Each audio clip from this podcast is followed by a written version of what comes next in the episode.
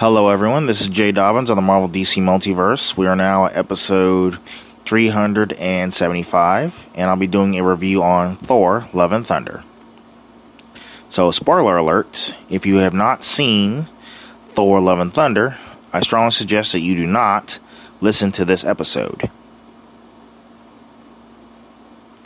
You've been warned. Oh, and by the way, excuse the background noise that's the air conditioning, so in case you guys are wondering. But anyway, so um yeah, um Gorr and his thought daughter Love struggle in a uh, barren desert. Despite their prayers, you know, to their god, Rapu, Love dies.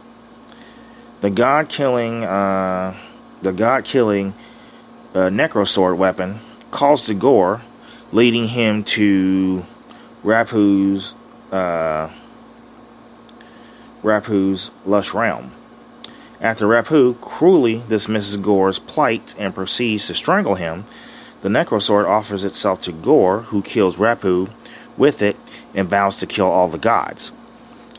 Gorr is granted the ability to manipulate shadows and produce monsters, but is cursed with the impending death and corrupted by the sword's influence.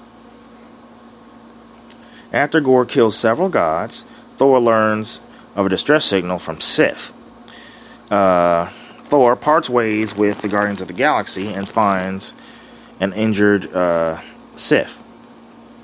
Sif, who uh, who warns that Gorr's next target is New Asgard.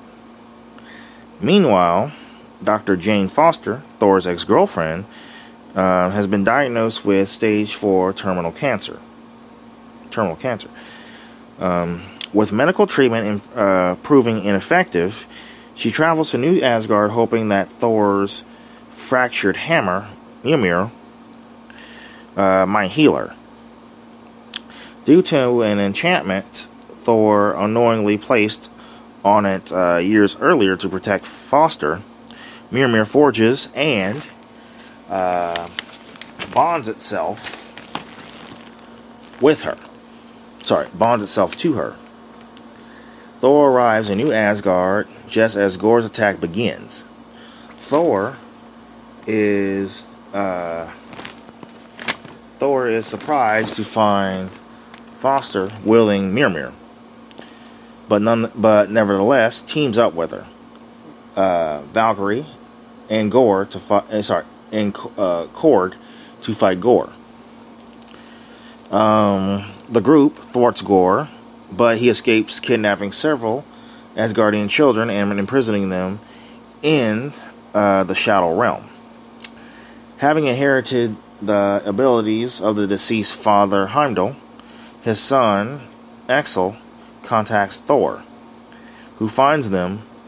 Um, Thor decides to form an army of gods so they can travel uh, to uh, omnipotence, sorry, omnipotence city, a realm that is home to uh, many gods.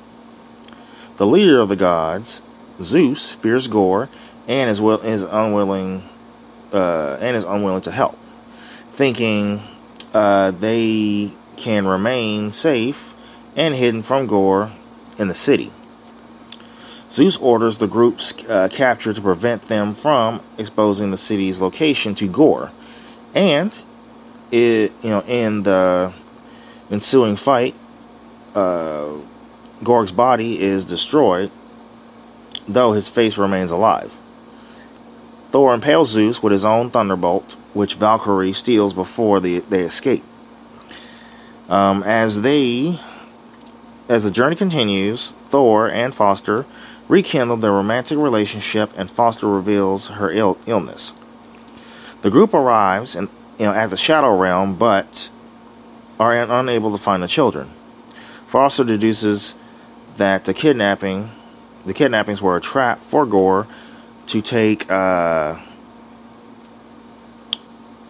you know, uh, Thor's axe Stormbreaker in order to summon the Bifrost and enter the realm of eternity who can grant his wish to destroy all gods. Uh, Gorr overpowers the group, you know, severely injuring Valkyrie. Uh, the group retreats back to Earth, though Gorr manages to steal Stormbreaker.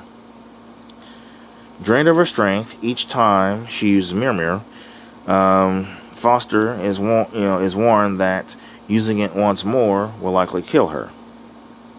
Thor persuades Foster to let him fight Gorr alone while she recuperates. Thor finds the kidnapped children at Eternity's altar and, uh, using Zeus's thunderbolt, you know, Im- you know imbues them uh, with his power to fight Gorr's monsters while he battles Gorr. When Foster senses Gorr is about to kill Thor, she joins the battle with Mimir to save him. They destroy the Necro Sword, uh, freeing Gorr from its influence, but the three are brought into uh, Eternity's realm. With Gorr poised to make his wish, Thor implores Gorr to revive his daughter instead of destroying the gods. Thor, uh, Thor then leaves Gorr to make his decision and attends to Foster, who succumbs to her illness. Moved by their display, Gorr wishes for eternity, to, you know, for eternity to revive uh, love, which it grants. As Gorr dies from the curse, he requests Thor to take care of love. In the aftermath, um, you know, Korg's body is restored, and he starts a family. While Foster, Foster's sacrifice is honored in New uh, Asgard, where Valkyrie and Sif begin training the children. Thor adopts Love, who joins in his heroics with the former wielding um, uh, Mimir, and the later and sorry, and the latter wielding Stormbreaker. Uh, in the mid-credit scenes, sorry, in the mid-credit scene back in Omni, uh, Omnipotence City, um, a recuperating Zeus sends his son Hercules to kill Thor. In a post-credit scene, uh, Foster, well, in the end-credit scene, Foster arrives at the gates of Valhalla, where she is welcomed by Heimdall and thanked for helping his son. So, um, honestly, I'm you know, if it wasn't for Christian Bale's performance in this movie, I would have given it a, I would say, six out of uh, ten. But you know, since I thought that Christian Bale did a good job portraying Gorr, it gave uh, I gave it a seven out of ten. So, um, the only problem I have with the movie is that it was it wasn't long enough. You know, it was an hour and fifty nine minutes, and I was like, you know, really? But um, I like how they introduced Gorr. You know, we understood now, you know, after his little small, you know, I guess his little small backstory, I guess, we, you know, understood, you know, why he was, you know, the God killer, you know, because he pro he prayed to a God who was very cruel to him, and once he renounced Rapu, Rapu tried to kill him. Then, of course, the sword, the Necro sword, called to him, of course, a lot giving him the ability to kill him but the way I looked at it, Rapu had it coming, you know, since he was cruel and he was a douchebag anyway. So, and plus it was self defense, you know, what Gorr did to Rapu. So, honestly, it's not like you know Gorr had anything to lose anyway for killing you know Rapu since he was a douchebag. But um, I'm happy that Lady Sif's alive, so that's good. You know, I like Jaimie Alexander. Um, I like how they did a little black and white cinematography. You know, I thought that was pretty cool. Um, some of the actions, were, you know, sequences were okay, but you know, at least now I have a better understanding as to how Mimir was brought back together. Because remember, in, in Thor Ragnarok, Hela threw the you know shattered the hammer, pretty much. Not through the hammer, but Thor threw the hammer at Hela, and she pretty much shattered it in Thor Ragnarok. So that pretty much.